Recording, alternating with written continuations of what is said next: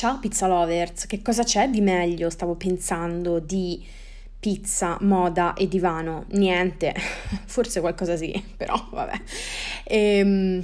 Bentornati su Fashion Pizza intanto, questa puntata è la seconda parte di Moda e Divano. Se nell'appuntamento precedente abbiamo parlato dei miei canali YouTube preferiti a tema moda, da poter fruire comodamente seduti, sdraiati sul divano, protagonisti di questa puntata invece sono i film e i documentari. Ora, prima di partire con la consueta lista, recap al volo di chi sono, cosa faccio, come mi sento, quanto sono alta. No, scherzo. Allora, io sono Alice, mi trovate su Instagram come Elisattitude. Questo invece è il mio podcast, si chiama Fashion Pizza, si parla di moda e lo potete ascoltare su Spotify, Google Podcast e Apple Podcast. Mini sigla, as always, e poi carta e penna perché ci abbiamo da appuntarci qualche altra cosina.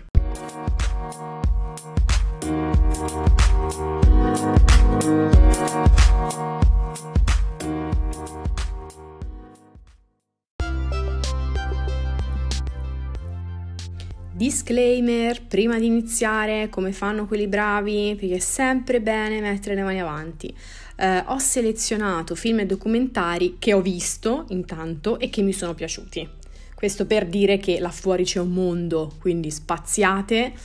Ci sono anche cose che ho comunque visto ma che non ho inserito perché non mi hanno entusiasmato, e quindi ecco, questa voleva essere una lista piuttosto breve di ciò che secondo me merita veramente, un po' a gusto personale ovviamente. Allora, partiamo questa carrellata con i film documentari dedicati ai fashion designer, quindi sono tutte opere autobiografiche o biografiche, ok? Il primo documentario è sicuramente Alexander McQueen, il genio della moda. Io credo il film più bello a tema moda che ci sia in circolazione, che si sia visto in circolazione fino adesso. Voi mi direte grazie, parla di McQueen, e io vi direi sì, avete proprio ragione, mi trovate concorde, però a parte questo credo sia fatto molto bene, proprio anche come sceneggiatura, le musiche che sono state utilizzate, è molto bello. Lo trovate su YouTube comprandolo, ma ragazzi ne vale la pena, credetemi.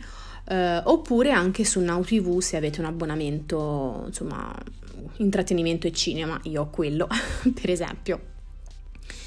All'interno del film si parla degli inizi di McQueen, trovate tutte le più belle sfilate, trovate il racconto degli anni a Givenchy, trovate il racconto della relazione turbolenta ma allo stesso tempo appassionata e intensa con Isabella Blow, che è stata un po' la sua mentore, e poi ovviamente c'è anche un focus preciso e molto intenso ovviamente sul suo disagio, sui demoni, sulle difficoltà che McQueen ha attraversato e che purtroppo lo hanno portato poi, insomma, a togliersi la vita qualche anno fa. Credo sia un test, un importante test per la vostra emotività in fatto di moda. Io ricordo che su questo documentario ho versato la mia prima lacrima. Allora, tra l'altro, non ero nemmeno così infogliata sulle tematiche moda, però ricordo che beccai questo documentario su YouTube, lo guardai e a un certo punto piansi, like a Fontana di Trevi, esatto, quando mi direte voi, quando andò in scena la numero 13 di McQueen, però chi mi conosce già sa più o meno. Ok, bypassiamo, andiamo oltre, una piccola serie molto carina che trovate invece a sto giro su Amazon Prime, totalmente gratuita, quindi nel senso non c'è da pagare un sovrapprezzo, è Discovering Fashion. Sono tutte tutti dei mini episodi con un designer protagonista a puntata. Nello specifico ci trovate la storia di Dior, Givenchy, Tom Ford e Yves Saint Laurent. Di Yves Saint Laurent c'è anche un film su Amazon Prime molto bello, non è ovviamente, cioè, non è un film documentario, ma è proprio, insomma, un'opera. Anche quello ve lo consiglio, si chiama proprio Yves Saint Laurent, quindi semplicissimo, lo trovate. Proseguo la carrellata spostandomi, facendo un balzello su Netflix, per menzionare Wonder Boy, che è praticamente questo film documentario dedicato a Olivier Rousteing, che è il creative director di Balmain. È un film del 2019, la regista è Anissa Bonfon, io spero si pronunci così, non me ne vorrà la cara lì, Anissa, ed è un film un po' diverso rispetto ai classici di settore. Non parla tanto della carriera di Olivier, non so se conoscete la storia di Olivier. Già nell'ambito moda lui viene visto come l'enfant prodige del momento, no? Quindi, insomma, un ragazzo molto giovane, con delle origini somale, se non ricordo male, che viene messa a capo di, insomma, una delle più grosse maison, appunto, francesi. Ragazzo molto giovane, insomma, quindi diciamo che la sua ascesa non è stata ben vista da tutti. Però nonostante questo nel film non si parla moltissimo di questo aspetto, ma si fa proprio un focus preciso sulla vita personale di Olivier e su una faccenda molto, insomma, drammatica, nel senso molto toccante, cioè il fatto che Olivier Rousteing è stato adottato fin da piccolissimo, e quindi il film racconta del suo percorso per provare invece a entrare in contatto con i genitori biologici, soprattutto la madre. Poi si capirà. Non vi faccio nessuno spoiler perché vi consiglio di guardarlo, quindi non vi racconto come va a finire, però ecco, non vi aspettate un film incentrato sulla carriera di questo giovane ragazzo, ma in realtà è più uno spezzone della sua vita privata. Poi, per carità, due passerelle, due luci, due strobo si vedono, dovete stare tranquilli, però insomma, è un film anche molto toccante.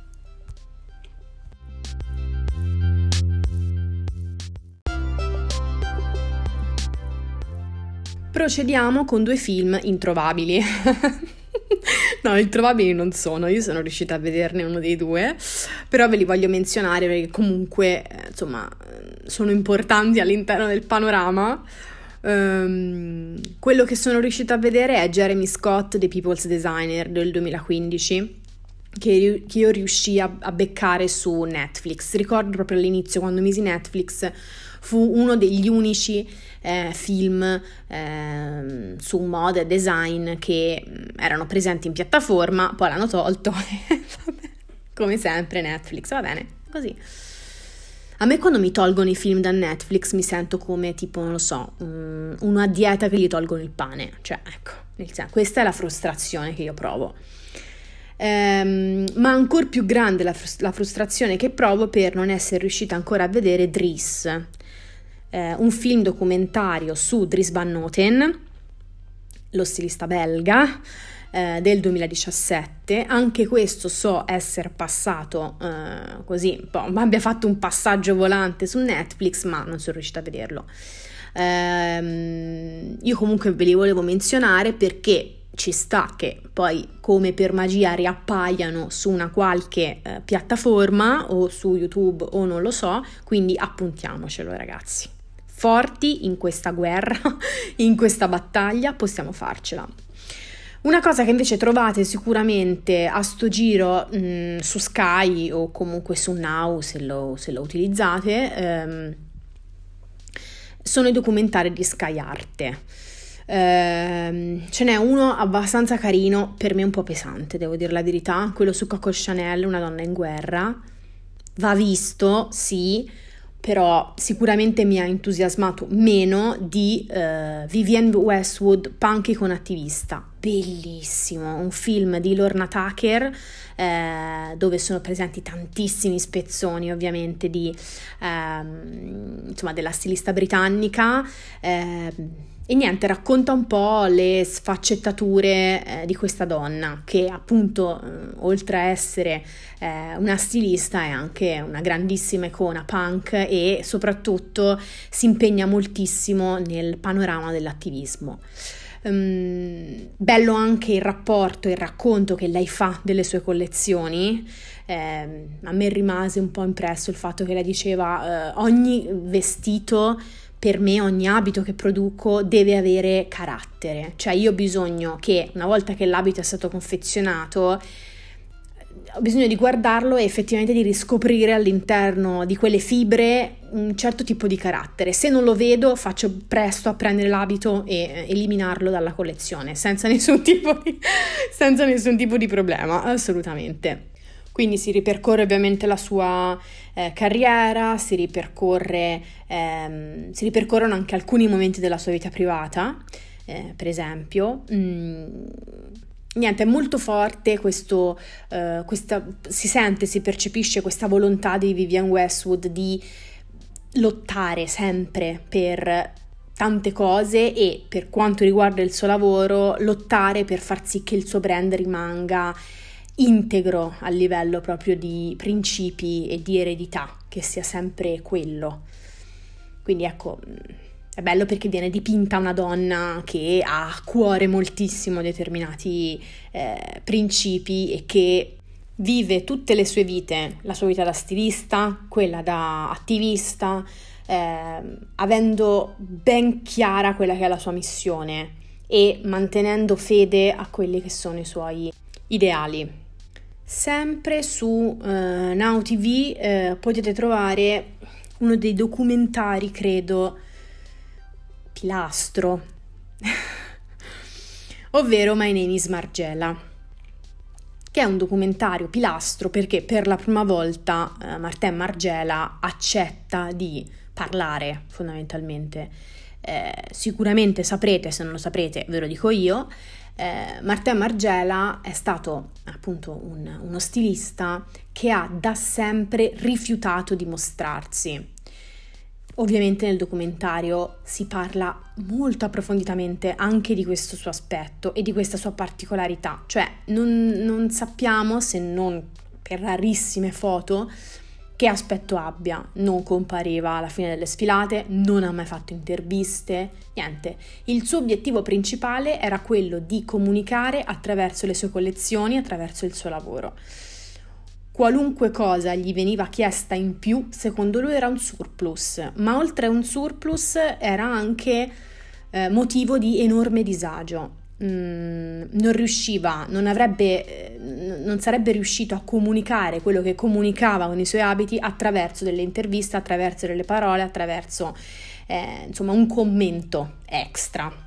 Ok, quindi un po' per proteggersi, un po' per mantenere un certo tipo di mistero che male non ha fatto al suo lavoro, diciamo la verità, non ha mai deciso, cioè ha sempre deciso di non mostrarsi. In questo documentario invece lui parla, non si vede, non ci sono immagini di lui, se non molto spesso insomma immagini delle sue mani che lavorano, però ecco non viene mostrato in volto, però ci racconta proprio per filo e per segno quello che è stato il suo lavoro, il motivo per il quale ha anche abbandonato la sua maison al picco poi della popolarità, ritirandosi a vita privata. Il finale molto bello perché, vi faccio uno spoiler, ma che spoiler non è, diciamo la verità, si percepisce alla fine di questo documentario, perché Martin Margiela appunto si ritira, continua comunque a lavorare all'interno del mondo dell'arte, mi sembra dipinga,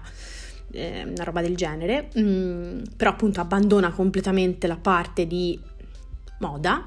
Gli viene chiesto, ovviamente dopo un tot tempo che si è ritirato, che cosa ne pensa di questa decisione, e si percepisce un po' un disagio, no? Al fatto che comunque non voglio dire rimorso, perché non chi sono io per dire una roba del genere, però insomma si capisce che è stato un ritiro molto sofferto, ecco. Credo sia un documentario d'obbligo da vedere, anche perché, vabbè, Martin Margiela ha rivoluzionato un po' il mondo della moda, no? Durante i suoi anni di attività, che comunque sono stati tanti, ha portato in passerella della roba così che veniva dallo spazio, forse, non era terrena. E quindi la zia Alice vi dice: guardatelo, fatevi questo regalo.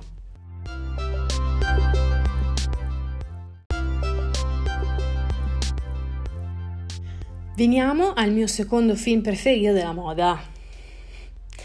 Mi odierete alla fine di questo ciclo, io lo so, perché parlo con troppo entusiasmo sempre delle stesse persone. Ma che dobbiamo fare, ragazzi? Il cuore non si comanda. Che dobbiamo fare? Posso io dire di no? Allora, il film si chiama Dior and I del 2015 e racconta della storia di Raf Simons da Dior, quindi l'arrivo di questo stilista belga minimalista, certamente con un'estetica molto lontana dalla femminilità graziata di Dior, dalle vite strette e le gonne ampie, cioè proprio non c'entrava niente. Arriva da Dior e doveva appunto produrre la sua prima collezione haute couture in 8 settimane. Quindi è il racconto di questo processo creativo, è il racconto appunto del suo arrivo in maison un po' freddo, un po' gelido, cioè quando venne annunciato Raf Simons a Dior tutti rimasero un po' così, sgranarono un po' gli occhi come a dire: cosa c'entra l'un con l'altro? Qui è come la pizza con l'ananas, c'entra niente. Quindi ecco, arrivò con delle premesse un po' difficili, ma poi creò, io credo, una delle collezioni haute couture di Dior, sicuramente una delle più belle, c'è niente da dire. Sul panorama moda non mi vorrei sbilanciare troppo, ma per me una collezione molto emozionante. Se la volete guardare, oltre a guardarvi ovviamente il documentario che trovate su YouTube, l'ho già detto, potete trovare le ovviamente immagini meravigliose anche su Vogue Runway. La collezione è la Couture 2012. Che dire di altro rispetto a questo film? È molto emozionante, io sul finale piango sempre, manco il Titanic mi fa così più. È molto bello anche perché c'è uno sguardo bello profondo su l'atelier, sulle sarte che lavorano in atelier, sul rapporto che i designer hanno con le sarte che lavorano in atelier, sulle dinamiche di un atelier e in generale sul processo creativo. Ma poi appunto la cosa più bella secondo me è vedere che queste estetiche che poi alla fine combaciano e lavorano bene insieme e creano qualcosa di nuovo, di bellissimo, di super rispettoso da entrambe le parti, e niente, tutto culmina poi con spoiler, le lacrime di Raf Simons alla fine della sfilata, che sono le stesse nostre. Molto bene. Allora, a questo punto passerei, ho tagliato la puntata terribilmente sapevo, vabbè, chi se ne frega. Passerei ai documentari un po' più generici, quindi non proprio quelli dedicati agli stilisti, ma magari ad altre personalità come questa, molto importanti, o comunque ad eventi, eccetera, eccetera. Sicuramente il primo tra questi è Franca, Chaos and Creation, che è il documentario che trovate su Prime, dedicato alla meravigliosa, grandissima, superba Franca Sozzani. E tra l'altro diretto dal figlio di Franca Sozzani, Francesco Carrozzini. È un'opera così intima, è bellissima. Nel momento del racconto si vede Franca in auto con Francesco dall'altra parte della macchina da presa, che le fa determinate domande, lei inizia a parlare. Quindi c'è proprio un dialogo madre-figlio bellissimo, che si concentra ovviamente sulla carriera di Franca Sozzani, quindi racconta la rivoluzione che i suoi editoriali su Vogue Italia hanno portato al mondo della moda, racconta come lei fosse fermamente convinta del legame che c'è tra moda, politica, società, eccetera, eccetera, ma racconta anche molti momenti della sua vita privata, racconta del matrimonio andato male, come di di una cosa che è successa e stop. Addirittura a un certo punto c'è proprio il figlio che chiede: scusa, ma vedi queste foto del tuo matrimonio, sembra arrabbiata? E lei no, annuisce e dice sì, ero molto arrabbiata. Perché? Perché non ci voleva andare. E giustamente lui gli chiede nuovamente: ah, perché ti sei sposata? E lei perché ero già vestita. Però lo dice, ora io lo dico ridendo, ma lei lo dice con serietà e con un amaro, ragazzi, incredibile. È proprio un bel ritratto, è genuina da morire. Poi racconta molto spesso di questo suo enorme desiderio, se non necessità, di lasciare una sua orma nel mondo, di non voler andare via senza aver lasciato qualcosa. E quindi poi da lì ovviamente si racconta di tutta quella che è stata la sua carriera, eccetera eccetera. Però danno un bel ritmo questi momenti madre figlio in cui effettivamente non sembra affatto un'intervista, anzi sembra proprio una chiacchierata tra due persone che si amano, con in mezzo una videocamera, niente di più, niente di meno. Molto spontaneo, molto genuino, non è il classico documentario così didascalico che parte da un punto e arriva a un altro punto.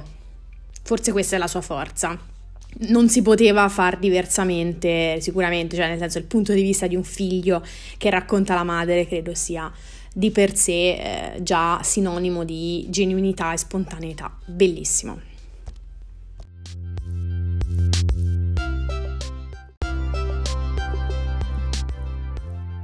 Ultimi tre film documentari al volissimo. Christian Dior, Designers of Dreams, un documentario ma soprattutto una mostra itinerante di cui è stato prodotto un documentario che trovate sul canale YouTube ufficiale di Dior. Vengono raccontati tutti gli elementi che compongono la mostra, come è stata pensata, le sale, tutto.